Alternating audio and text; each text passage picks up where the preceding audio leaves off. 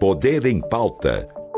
O resumo político da semana com Salvador Estrano e Amanda Valeri.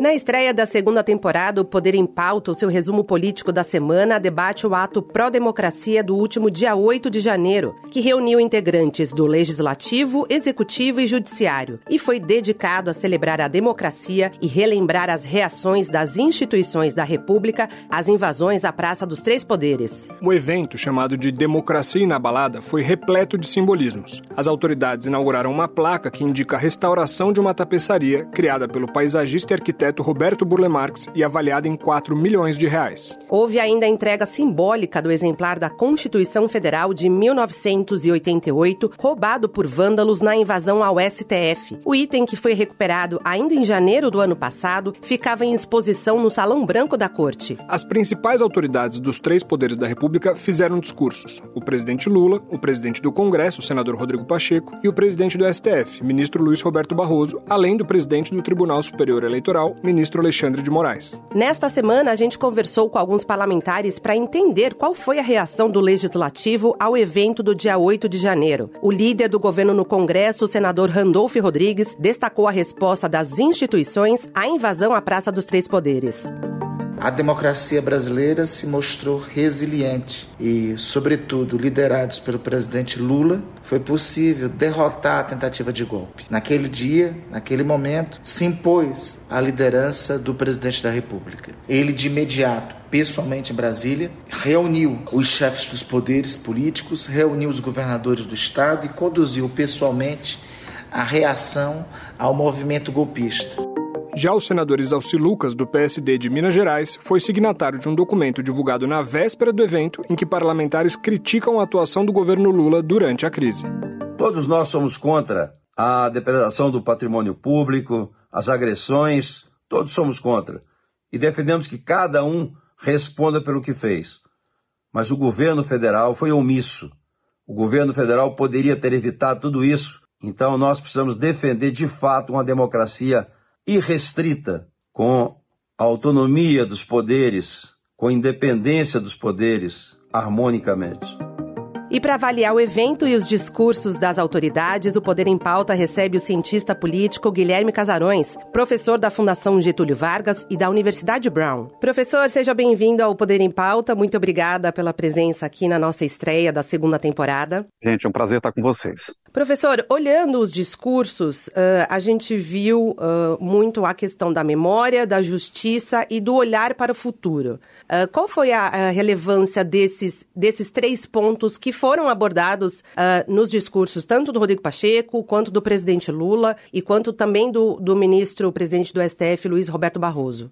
Olha, é, a comemoração do, do, do primeiro ano do 8 de janeiro é realmente algo a se celebrar porque pelas evidências coletadas ao longo desse último ano, a gente percebe que houve de fato uma tentativa de golpe de Estado no dia 8 de janeiro de 2023. Ou seja, é, é um momento de celebração para as instituições políticas brasileiras, para a democracia brasileira, sobretudo, caso de um país como o nosso, que viveu de maneira muito próxima um regime militar prolongado eu acho que a capacidade de resistência das instituições democráticas também deve ser lembrada. Eu acho que o, evento, a comemoração desse primeiro ano, teve muito a ver com isso, com a importância da memória, não só da gente lembrar o que aconteceu ao longo desse último ano, mas também de lembrar o que já passou pela história do Brasil e é um discurso, quer dizer, é, os discursos todos que a gente viu foram é, muito formais, mas muito institucionais, no sentido da defesa da democracia por parte de cada uma das instituições que estavam ali representadas, executivo, legislativo e judiciário. Então, eu, eu tenho a sensação de que foi uma, uma lembrança importante. Muita gente criticou, dizendo que foi um evento capturado pelos interesses do governo federal. Eu não acho que tenha sido isso. A importância dessa lembrança do que foi o 8 de janeiro, do que foi uma tentativa de golpe de Estado é fundamental para a gente poder amadurecer o nosso processo democrático daqui para frente. Professor, você citou o discurso do Executivo, do Legislativo e do Judiciário, mas também o discurso do Procurador-Geral da República, o representante do Ministério Público, Paulo Gonet, também chamou bastante atenção. Ele não foi o responsável pelas investigações que vieram até aqui, ele acabou de tomar posse, mas ele prometeu continuidade na investigação e a punição dos envolvidos. Eu queria que você desse uma, uma avaliação também sobre esse discurso do Gonet, o que, que ele representa, o que, que a gente pode esperar da Procuradoria-Geral da República daqui para frente. Olha, o PGR ele teve que demarcar ali um território pela, pela própria ausência do Procurador-Geral da República ao longo dos quatro anos do governo Bolsonaro. Então a gente percebe também, né, cifradamente no discurso do Paulo Bonet, uma, um compromisso, claro, que quer dizer, essa parte foi explícita, o compromisso com a continuidade das investigações, mas também uma crítica cifrada a ao que a PGR não fez ao longo desse processo. A gente percebeu um movimento muito moroso da Procuradoria é, ao longo, sobretudo do ano de 2022, houve muitos crimes de natureza política, de natureza eleitoral, cometidos ao longo de 2022 que, que contribuíram para o que veio a ser o 8 de janeiro e que não foram esclarecidos no seu devido momento. Então, é, agora não há mais o que, é, o que preservar, ou seja, a democracia brasileira ela já foi assegurada de alguma maneira ao longo desse ano, mas é importante que a PGR ela é, reassuma esse papel central de controle e de punição de quaisquer crimes de natureza política que foram cometidos é, contra a democracia brasileira. Então, eu, eu senti que o discurso dele teve muito a ver com isso com uma crítica cifrada ao que não se, não se fez no passado e o compromisso do envolvimento da PGR. E olha que o Gonet, ele vem de um perfil conservador, né? ele foi também criticado por setores da opinião pública por ser uma pessoa alinhada até é, à, à direita brasileira, mas eu também senti dentro desse espírito institucional que o discurso dele teve muito a ver com esse compromisso da PGR daqui para frente. Uh, falando em simbolismos, né, que foi uh, algo que marcou bastante o evento, o que, que representa a ausência de Arthur Lira? Olha, é, inclusive o, o, presidente da Câmara esteve recentemente com o ex-presidente Bolsonaro. Ele tem tido um papel é, um papel complicado dentro desse primeiro ano do governo Lula, porque se por um lado o Arthur Lira hoje é o grande garantidor da, da, da aprovação das pautas legislativas na Câmara dos Deputados é, por parte do Executivo, quer dizer, o diálogo com ele é fundamental, é crucial. O Lira se tornou é, o, a figura mais importante do legislativo brasileiro, eu diria, desde a redemocratização não estou dizendo nem em termos de, de importância é, para o bem, mas em termos de centralidade política, de poder político, de fato. O Arthur Lira ele teve esse, esse papel muito central é, ao longo desse tempo em que ele assumiu a presidência da Câmara dos Deputados. Então, é, a, a, sua ausência ela, ela diz muito no, no sentido de que, é, por um lado, o compromisso do legislativo e, sobretudo, da Câmara com a democracia é, fica um pouco abalado no ponto de, do ponto de vista simbólico. Né? No plano simbólico, o fato de ele não estar tá ali é, mostra um pouco desse é, desajuste ou desse descompasso entre as outras instituições políticas que tiveram esse compromisso muito aberto com a celebração da democracia brasileira e a Câmara dos Deputados. Por outro lado, a sensação que, que dá é que o Lira ele quer continuar é, demarcando essa diferença entre Câmara e Senado, por um lado, e entre os interesses do Legislativo e os interesses do Executivo. Parte daqueles que tentaram justificar a ausência do Lira, inclusive, usaram esse argumento de que era uma celebração lulista, uma celebração do governo Lula, da qual o Lira não deveria ter feito parte de, de todo modo. Mas a leitura que eu faço é um pouco diferente. De novo, eu tenho a sensação de que a comemoração como um todo ela foi muito mais institucional do que partidária. Eu, eu não consigo ver nenhum grande elemento partidário pelo menos da forma como a, a, celebração foi, foi colocada, mas ao mesmo tempo eu vejo esse lado do Arthur Lira que é uma ambiguidade com relação é, ao próprio significado do 8 de janeiro. O que, que eu leio por trás disso? O fato de o Lira ter ainda vínculos com o bolsonarismo, de ele fazer parte de um partido que é associado ao campo da oposição e que, de alguma maneira, ele não quer dar ao 8 de janeiro o reconhecimento de ruptura ou de tentativa de ruptura da democracia que os outros atores políticos deram. Então, isso talvez explique a sua ausência do ponto de vista político. Assim, ele não quer passar a mensagem da gravidade do 8 de janeiro que foi comprada pelas outras instituições. Professor, eu vou fazer aqui o advogado do diabo em duas etapas. A primeira é mais formal. A explicação que o Lira deu para não estar tá no evento é que o, alguém da família dele estava doente e por essa urgência médica ele não esteve lá. Só para a gente dar a informação. E a segunda parte é que quando você me diz que não houve um caráter político no evento, político partidário, um discurso chamou muita atenção, que foi o do presidente da República, o Lula. Ao longo do discurso, ele atacou nominalmente o ex-presidente Jair Bolsonaro. Isso não daria um tom é, partidário, ou se não, como a gente pode dizer, comezinho para essa para uma importância tão grande que seria essa, esse evento? Eu entendo a crítica ao discurso do, do presidente Lula, mas eu entendo também que não dá para dissociar o 8 de janeiro de 2023 à figura do presidente Bolsonaro. É, ainda que não haja nenhuma prova é, cabal, contundente, do envolvimento direto do ex-presidente com as manifestações é, que, que, percorreram ali o período pós-eleitoral e que culminaram na destruição do 8 de janeiro, é, a própria CPI recomendou o indiciamento do ex-presidente Bolsonaro como um dos mentores é, do que foi a tentativa de golpe de Estado.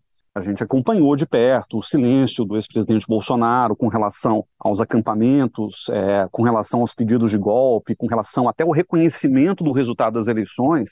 Então, eu acho que é, não é que o Lula traz o Bolsonaro para essa discussão é, de maneira político-partidária. O próprio ex-presidente Bolsonaro se colocou no centro dessa discussão desde o primeiro momento na medida em que ele, é, enfim, se, seja por ação ou por omissão, acabou contribuindo para se criar a, a, condição que culminou no 8 de janeiro, mas que vem desde a, a reunião com os embaixadores, vem desde as né, negações ali do processo eleitoral, vem de todo o processo de contestação que antecede muito o 8 de janeiro. Então, é, é, claro que o Lula poderia ter, enfim, omitido o nome do ex-presidente, mas eu não vejo, eu não vejo isso como uma novidade ou como algo que represente qualquer tipo de ruptura. E, e, e veja, não se trata de uma, uma declaração pró-PT ela pode ser antibolsonarista, ela pode ser uma crítica contundente à, à, à, à ação do ex-presidente Bolsonaro, mas ela não é necessariamente uma defesa do PT, é, não é uma tentativa de se colocar o PT como o salvador da República, é, pelo menos eu não vi dessa forma. Ah, com relação ao Lira, é, tudo bem, a desculpa,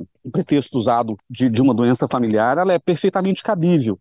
Mas, de novo, atestado, é... né? Não, acho que, é, acho que, mas nem disso que se trata. Eu acho que ele poderia ter tratado o, o, o processo com, com mais seriedade política, né? Ele, ele poderia ter colocado né, um representante no lugar, ele poderia ter feito um, um gravado alguma coisa ou deixado um discurso escrito, qualquer coisa que simbolizasse o seu entendimento compartilhado com as outras instituições de que o 8 de janeiro foi uma tentativa de ruptura democrática que tem que ser condenada. E isso não aconteceu. Acho que essa é a. E, e veja, esse é um comportamento do presidente Arthur Lira que vem é, desde há muito, né? há mais de um ano. O Arthur Lira ele tem essa postura muito ambígua com relação às ameaças representadas por setores do bolsonarismo. Então a gente entende o lugar político dele, mas também entende que essa ausência ela não foi, não foi fortuita, não foi exclusivamente fortuita, digamos assim. Você está ouvindo Poder em Pauta. Professor, você acredita que os atos golpistas eles uh, serviram para isolar a extrema direita, principalmente o, o PL do Jair Bolsonaro? Olha, eu não diria que o PL está isolado, e, e, muito pelo contrário, o PL segue uma força política muito importante na, na, no legislativo brasileiro, principalmente, mas não só. É, eu acho que o 8 de janeiro ele teve um significado é, duplo, se a gente puder colocar assim. Em primeiro lugar, ele, ele mostra de maneira muito clara que existem membros da base de apoio do ex-presidente Bolsonaro que não têm compromisso democrático. Daí a dizer que o bolsonarismo como movimento é antidemocrático é um passo muito grande. Daí a dizer que o presidente Bolsonaro não tem compromisso democrático também é um passo muito grande, julgando-se exclusivamente pelo que aconteceu no dia 8. Ou seja, é, ali é, a, a evidência que fica clara é que há pessoas dentro do campo bolsonarista que repudiam o conceito, a ideia de democracia liberal como a gente a conhece. Esse é um ponto importante. O outro ponto é que é, aumentou-se após o 8 de janeiro o custo de se tentar subverter a democracia brasileira. E eu digo isso porque é, a partir do momento em que o judiciário, principalmente, mas Polícia Federal e outras instâncias de investigação, elas passam a, a, a punir aqueles que participaram do, do, da tentativa de golpe, seja é, estando lá na depredação, no vandalismo, seja financiando esse movimento pelos ônibus, pela viabilização do, das, é, dos acampamentos, etc., seja pela negligência, como foi o caso de alguns policiais e militares que participaram do processo. Então, a punição ela aumenta muito o custo de uma tentativa é, renovada de ruptura da democracia. É, eu acho que ela está muito distante nesse momento. Quer dizer, a gente entra em 2024 com uma perspectiva é, ínfima de, de fragilidade da democracia brasileira. Mas talvez só, a gente só possa tranquilamente dizer que a democracia brasileira está segura neste momento porque houve um conjunto de, de, punições, houve um conjunto de contestações que surtiram o efeito desejado e que contiveram quaisquer tentativas desse movimento bolsonarista em partes né, de seguirem atentando contra a democracia, como a gente viu nesse movimento que, de novo, não, não foi só o 8 de janeiro, foi o processo que começa em 2022 e que culmina na, no vandalismo do dia 8. Professor, ao longo dessa semana, a gente viu uma série de, de reportagens, de grandes reportagens, trazendo bastidores do que foi o 8 de janeiro. Duas chamaram muita atenção pelo papel das Forças Armadas nisso a da Folha de São Paulo, que lançou um documentário, e a da Globo News, que também lançou um documentário assinado pela Júlia Duailib. Nesses dois, eles mostram o papel que o comando do Exército teve em não deixar que as prisões fossem efetuadas no mesmo dia da invasão à Praça dos Três Poderes. No evento agora, da, do último dia 8, estavam lá os três comandantes das forças eu queria entender o que, que significa esses dois momentos. Primeiro, o comando do Exército impedindo as prisões e depois a presença dos três comandantes dentro do Congresso celebrando a reação das instituições à democracia. Olha, é, tanto a reportagem da Folha de São Paulo, quanto, quer dizer, o documentário da Folha, quanto o, o, o da Globo, assinado pela Júlia, é, trazem uma entrevista com o então interventor é, do Distrito Federal, Ricardo Capelli em que ele comenta justamente esse episódio em que veio do alto comando uma ameaça à, à intervenção do DF, é, meio, meio, que sugerindo, inclusive, que é, o, o exército teria mais homens do que, do que o interventor e que por isso era bom que ele não tentasse qualquer coisa contra é, o, aqueles que estavam acampados na frente dos quartéis. É, então houve ali um, um desrespeito muito flagrante a, a uma exigência do Executivo Federal por meio da intervenção. Então, é, a gente percebe que houve, naquele momento, uma relutância por parte das Forças Armadas, que já era, nos meios acadêmicos e, e, jornalísticos, já era meio que antecipada. A gente já, já imaginava que houvesse, é, até pelo desenrolar do dia 8 em si, algum tipo de participação dos militares é, na tentativa de golpe, seja por envolvimento direto, o que não foi provado, parece que é, o próprio exército chegou a punir um ou dois oficiais, mas com punições simbólicas, né? Uma detenção de três dias ou algo assim. É, mas seja por omissão. E, e, essa omissão ela foi muito grave quando a gente vê o, os eventos do dia 8. E o que esses documentários trazem à tona nesse momento é que, para além da omissão, houve é, uma movimentação de partes da cúpula do Exército no sentido de, ao menos, é, não deixar que a intervenção cumprisse seu papel num primeiro momento. Havia argumentos ali é, com alguma plausibilidade. Né? O argumento, por exemplo, de que era noite, de que não daria para tirar os manifestantes é, à noite, alguns já tinham bebido, e que, portanto, seria melhor fazer isso no dia seguinte, o que de fato ocorreu, né? Os manifestantes foram retirados do, dos acampamentos no dia que, que sucedeu ao, ao, dia 8, então, é, nesse sentido, era uma tecnicalidade das Forças Armadas, mas esse elemento de insubordinação de partes é, da cúpula do Exército, da cúpula das forças no, no geral, ela é muito preocupante, porque ela mostra que o, o Exército ele não estava ali para é, é, desempenhar sua função institucional plena, que é a função de é, atender a todo e qualquer é, pedido, a toda e qualquer ordem do Executivo Federal. Então, é, isso já mostra um papel meio ambíguo do Exército que nos faz, falando em memória, como a gente comentou mais cedo, que nos faz recuperar, inclusive, todo o papel histórico que as Forças Armadas tiveram na política brasileira como tutores, muitas vezes, né? Como uma, uma espécie de, de, de, força que controla a política civil e que se dá o luxo, muitas vezes, de não atender às demandas do poder civil. Então, isso é, é, bastante complicado. Isso a gente já. É, quer dizer, os documentários simplesmente trouxeram à tona algo que intuitivamente a gente já imaginava. Um outro elemento que eu acho muito importante, que veio à luz é, pela CPI, foi a ideia de que, dentro do alto comando das Forças Armadas, a Marinha, em particular, é, tinha intenção de ir adiante com uma tentativa de ruptura democrática. Isso eu ouvi de pessoas também ligadas às Forças Armadas e me preocupou bastante de pensar que, é, dentro da, do, do, alto comando, havia pessoas que, é, com a ordem correta,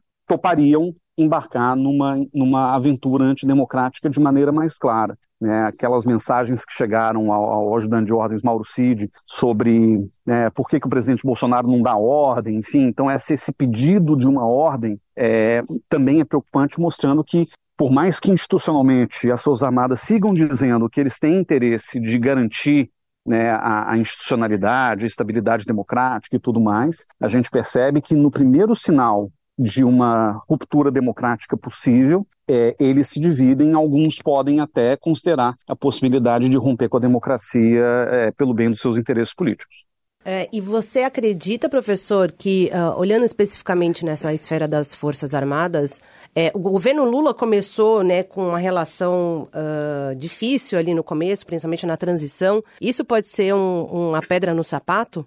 Olha, eu acho que a, o, o mais difícil já passou o mais difícil era assegurar que as Forças Armadas voltariam para a caserna. Foi uma expressão muito usada, inclusive, da imprensa ao longo desse último ano de 2023. É, resgatar o papel institucional das Forças Armadas era um passo muito fundamental, é, até no sentido, se a gente puder colocar assim, de desbolsonarizar é, as Forças Armadas. E, e, isso tem a ver com um processo que, de novo, não foi o Lula que inventou, começou durante o governo Bolsonaro, que foi o processo até antes do governo Bolsonaro, na campanha de 2018, ou mesmo um pouco antes disso, que foi justamente o processo de bolsonarização de setores importantes das Forças Armadas, né, representados inclusive pela chapa Bolsonaro-Mourão, representados pela participação do, do, general Heleno no governo e de outros generais importantes, é, o general Vilas Boas com aquele tweet infame de 2018 com relação ao STF, quer dizer, já, a gente já vinha é, observando um processo de bolsonarização de instâncias importantes ligadas às Forças Armadas, ainda que a gente não possa dizer que a instituição como um todo se bolsonarizou, mas partes importantes se bolsonarizaram. Então, esse ano do governo Lula foi justamente né, para desbolsonarizar ou para resgatar esse papel institucional das Forças Armadas, e nesse sentido, eu acho que o objetivo foi, foi cumprido. Né, o fato de os comandantes das forças é, estarem é, na, na, comemoração né, do, do, do, primeiro ano da resistência democrática brasileira, o fato de o Múcio ter se mantido no cargo a despeito de muita pressão, eu acho que mostram que o governo e as suas armadas chegaram a uma convivência. Se essa convivência vai durar pelos quatro anos de governo Lula, a gente não sabe. Eu acho que o Lula ele tem uma habilidade, uma sensibilidade política para poder manter uma boa relação com, com as armas. Mas é, ainda é uma relação, talvez a gente pudesse colocar como uma relação mais tensa que o governo Lula tem dentro da esplanada dos ministérios. Né? O governo tem várias dificuldades e vários dilemas em várias áreas, mas nesse caso em particular, eu acho que essa, essa contaminação política que a gente viu, ela vai se prolongar pelos próximos três anos, sem dúvida nenhuma, e caberá ao Lula e ao Múcio, como ministro da Defesa, é, articularem bem esse, né, esse contexto político para garantir que as suas armadas sigam desempenhando seu papel institucional.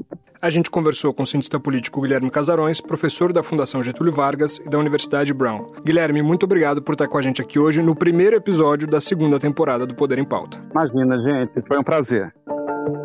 Poder em Pauta e agora também para falar dos outros temas que a gente acompanhou ao longo da semana, mas que a gente não tratou aqui na entrevista com Casarões. O primeiro deles é o resultado que o Congresso trouxe da MP editada pelo governo Lula no apagar das luzes do ano passado. Contrariando uma decisão do Congresso, o governo extinguiu a desoneração da folha de pagamentos dos 17 setores que mais empregam na economia e propôs um fim gradual ao benefício fiscal. Isso gerou uma reação muito dura por parte dos representantes dessa medida, principalmente o senador e os deputados que foram autores do projeto, e também do presidente do Congresso Nacional, o senador Rodrigo Pacheco, que caracterizou a medida como um desrespeito àquilo que já tinha sido decidido pelo Congresso. E temos também a indicação do ex-ministro do STF, Ricardo Lewandowski, para o Ministério da Justiça. Inclusive, essa indicação, né, feita pelo presidente Lula, começou a ser articulada no evento do ato do 8 de janeiro. Ele vai ocupar o lugar do, de Flávio Dino, que foi para o STF, e aí a gente vai ver quais são os próximos passos, né, e uh, as promessas, projetos, políticas públicas que o ex-ministro do STF, agora à frente da pasta da Justiça, vai coordenar nesse mandato do presidente Lula. E Amanda, a gente tem novidade nessa segunda temporada do Poder em Pauta, hein? Já na próxima segunda-feira estreia o Pauta da Semana. Em vídeo, nós traremos os principais assuntos que estão no radar do mundo político em destaque na semana e que iremos debater mais a fundo no episódio de sexta-feira do Poder em Pauta. Esse foi o Poder em Pauta e a gente volta a se encontrar na segunda-feira. Até lá!